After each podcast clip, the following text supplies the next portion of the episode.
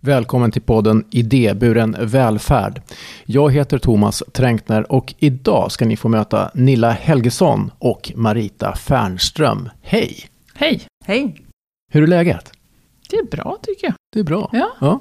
Lite kort om er. Nilla, hon är ju vd, di director, höll på att säga, direktor på skyddsvärnet. Eh, och Marita, vice direktor eller vd eller vad man nu ska kalla er. För jag såg på er LinkedIn-profil, ni kallar er för alltihopa för att vara på säkra sidan. Men vi ska faktiskt inte prata om det, utan vi ska hoppa direkt in i ämnet halvvägshus. Vad är det för någonting? Ja, alltså det är ju en utslussform från kriminalvården. Ja. Som eh, tillkom 2007. Så den är ja, 14 år gammal nu. Innan dess fanns det inte. Okej, men vad är det för någonting? Vad, Eh, vad händer på ett halvvägshus? Varför finns det? Ja, som sagt, det är ju en, en av fyra utslussformer är eh, halvvägshus. Så att man kan, både som kvinna och man, eh, få eller söka den utslussformen. Och då kommer man eh, och bor eh, på ett halvvägshus, men är ute och jobbar eller går i behandling eller liknande på dagtid. Så vi har till exempel i Malmö har vi 12 män som, som flest som bor hos oss och tre kvinnor. Och eh, de bor hos oss, man har självhushåll, man lagar sin egen mat, man går till sin sysselsättning. Och det vi gör, vi har fyra kvalificerade kontaktpersoner. Det är att vi kontrollerar så att personerna är där de ska vara. De, varje person har ett väldigt detaljerat schema. Så vi kontrollerar att är man, ska man vara på jobbet, då kontrollerar vi det. Eh, är det så att man ska vara på halvvägshuset, då ser vi till att personerna, eller ser till, vi kontrollerar att de är det. Och sen så ska alla vara nyktra och drogfria och då tar vi sådana eh, kontroller också för att se till det. Mm. Men om vi tar exemplet då Malmö och det huset som finns där. Har ni Mm. personal där då? Vi har personal dygnet runt och det är så det är avtalat med kriminalvården. Kriminalvården gör ett ganska detaljerat avtal exakt vad vi ska göra och på vilket sätt vi ska tillgodose så att personerna får stöd och så att de gör vad de ska under den här sista eh, delen av deras strafftid så att säga. Mm. Vi har ju pratat tidigare om boende och sen har vi halvvägshus här. Vad är det som skiljer i grunden? Eh, Vem hamnar på halvvägshus och vem hamnar inte där? Man hamnar på halvvägshus för att man avtjänar sin sista del av straffet. Okej, Ja, och det är skillnad från ett stödboende. ja, ja, så att Mm. man har alltså en plikt kan man säga att, Exakt. att vara där.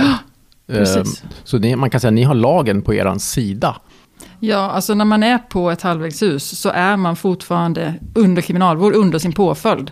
Man får alltså inte ens vara kvar på halvvägshuset när man inte har en påföljd kvar. Så den dagen man kallas att man muckar eller har villkorlig frigivning, då kan man inte heller vara kvar på halvvägshuset längre.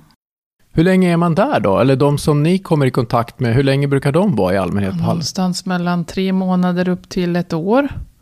Och vi har ju, det är kriminalvården som, som placerar, eller frivården som placerar hos oss. Mm. Eh, det är frivården som gör schema för varje klient, vilket är väldigt bra för oss, för att då kan vi jobba tillsammans med klienten på den allians och ge det stöd vi vill ha. Vi behöver inte vara de som säger att "Ja, men nu får du mer fritid eller mindre fritid eller sysselsättning i den här omfattningen eller någonting. Så det är ett väldigt bra sätt att, att skapa liksom en, en avtalsstruktur som är hållbar för båda parter. Mm. Och är det så att man avviker från det schemat, då åker man tillbaka till anstalt. Men det finns ju många mer anstaltsplatser än det finns platser på halvvägshus, eller hur? Vem hamnar där? Och vad är det för, för det måste ju finnas kriterier för vem, vem av de här eh, intagna, eller vad, inta, vad kallar man dem för? Ja, men intagna, De absolut. intagna som hamnar där. Alltså, det finns ju flera stycken. Dels finns det hur länge du ska ha suttit på fängelse först. Du måste ha suttit en viss tid innan du får kunna komma ut. Det är en del. Sen måste du ha sysselsättning. Så du måste alltså antingen ha ett arbete, du måste gå i skola eller du kan gå i en behandling. Men du måste helt enkelt ha en sysselsättning på minst 50% för att komma i fråga. Och det är inte alla ens som vill komma till halvvägshus, utan man kanske vill på någon annan utslussningsform istället. Så att detta är bara en variant, men det finns en del du måste uppnå först. Viss tid i fängelse och framförallt att du måste ha sysselsättning. Mm. Funkar det här då? De klienter som kommer till våra halvvägshus är väldigt motiverade. Man har kanske varit en längre tid på anstalt. Eh, man har skapat en plan, en långsiktig plan för hur man ska komma tillbaka till, till samhället. Det finns en prestige i att man inte ska åka tillbaka till anstalt. Eh, de, klienterna är motiverade, man har inte haft en drogproblematik på, på, på länge så att säga eftersom man har varit på anstalt. Så att det, det fungerar bra skulle jag säga. Men det finns ju även i Stockholm va? Mm. Och, Mm. eh, och ni, vi sa att det, det är ju för män, eller, alltså det är Mm. uppdelat, män Mm. och kvinnor. Men här finns det inget för män. Vi pratade om det lite grann innan här va? Just nu är det under upphandling. Ja, just det. Ja, precis. Så att, As we speak. ja, precis. Så i, i Stockholm idag, när vi sitter här och nu, så finns det inget halvvägshus, renodlat halvvägshus för män. Vi har tre platser halvvägshus för kvinnor här i Stockholm. Eh, och som ett sidospår så finns det även halvvägshusplatser med tilläggstjänst. Och det har vi i kombination med vårt stödboende. Och den här tilläggstjänsten, det är samtalsstöd hos en psykolog. Mhm, Okej. Men de som eh, bor på de här halvvägsboenden eller husen, eh, hur mår de i allmänhet? Är de, eh, så att säga, mår de bra?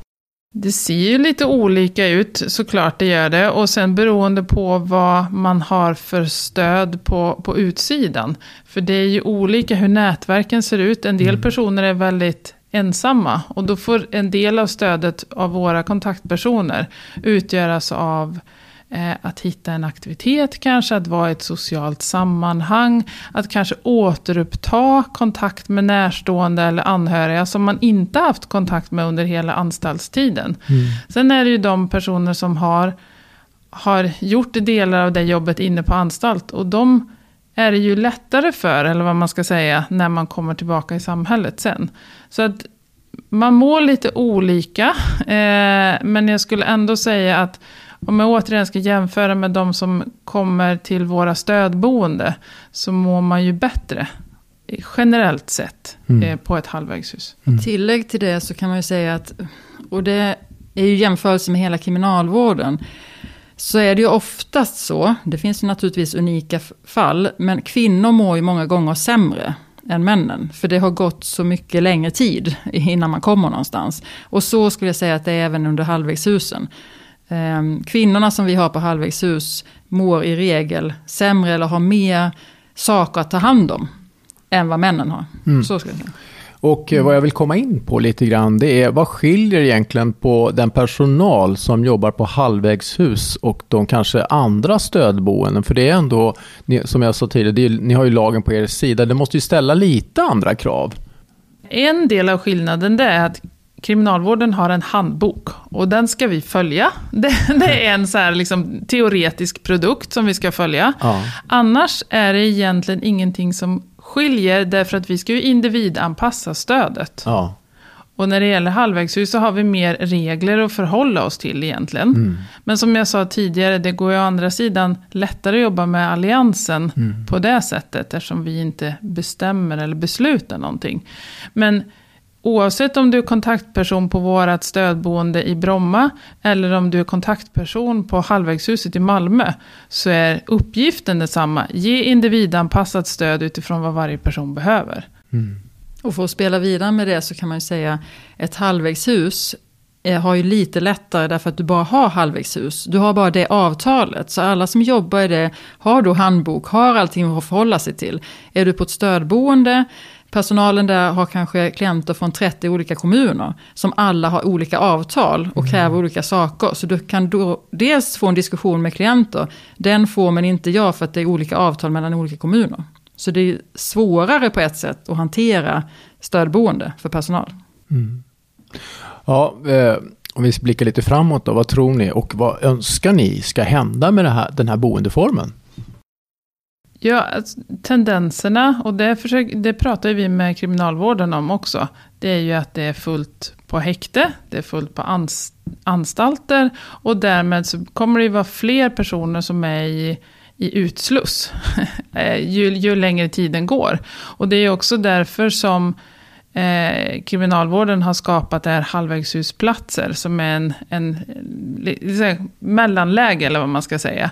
Men vi ser ju att behovet kommer ju bara öka. Så det är ju att kriminalvården ska ska vara preventiva i det arbetet och utöka antal platser. Eh, och vi har, vi har lång erfarenhet av halvvägshus och vi, vi vet att vi gör ett bra jobb, så vi tar liksom gärna den utmaningen vidare. Det är bra att satsa skattepengarna på det här alltså, rent konkret. Ja. För det spar pengar i slutändan. Mm. Mm. Vad bra. Eh, ja, Nilla eh, och Margareta, eh, är det något mer som jag borde fråga er eller är det något annat som ni vill berätta innan vi slutar det här korta avsnittet? Nej, jag tycker det som du tog upp i slutet, att för framtiden. Det var ju faktiskt så när det infördes, så var det så man tänkte sig. Flera halvvägshus på fler ställen i landet, därför att också klienterna ska ha nära till sin Mm. närmiljö. Mm. Så det är väl jättebra. Tack ska ni ha. Tack. Och tack till dig som lyssnar. Det är för dig vi gör här. Lyssna vidare. Eh, lyssna på tidigare avsnitt. Det finns mycket intressant att lyssna på. Hej då.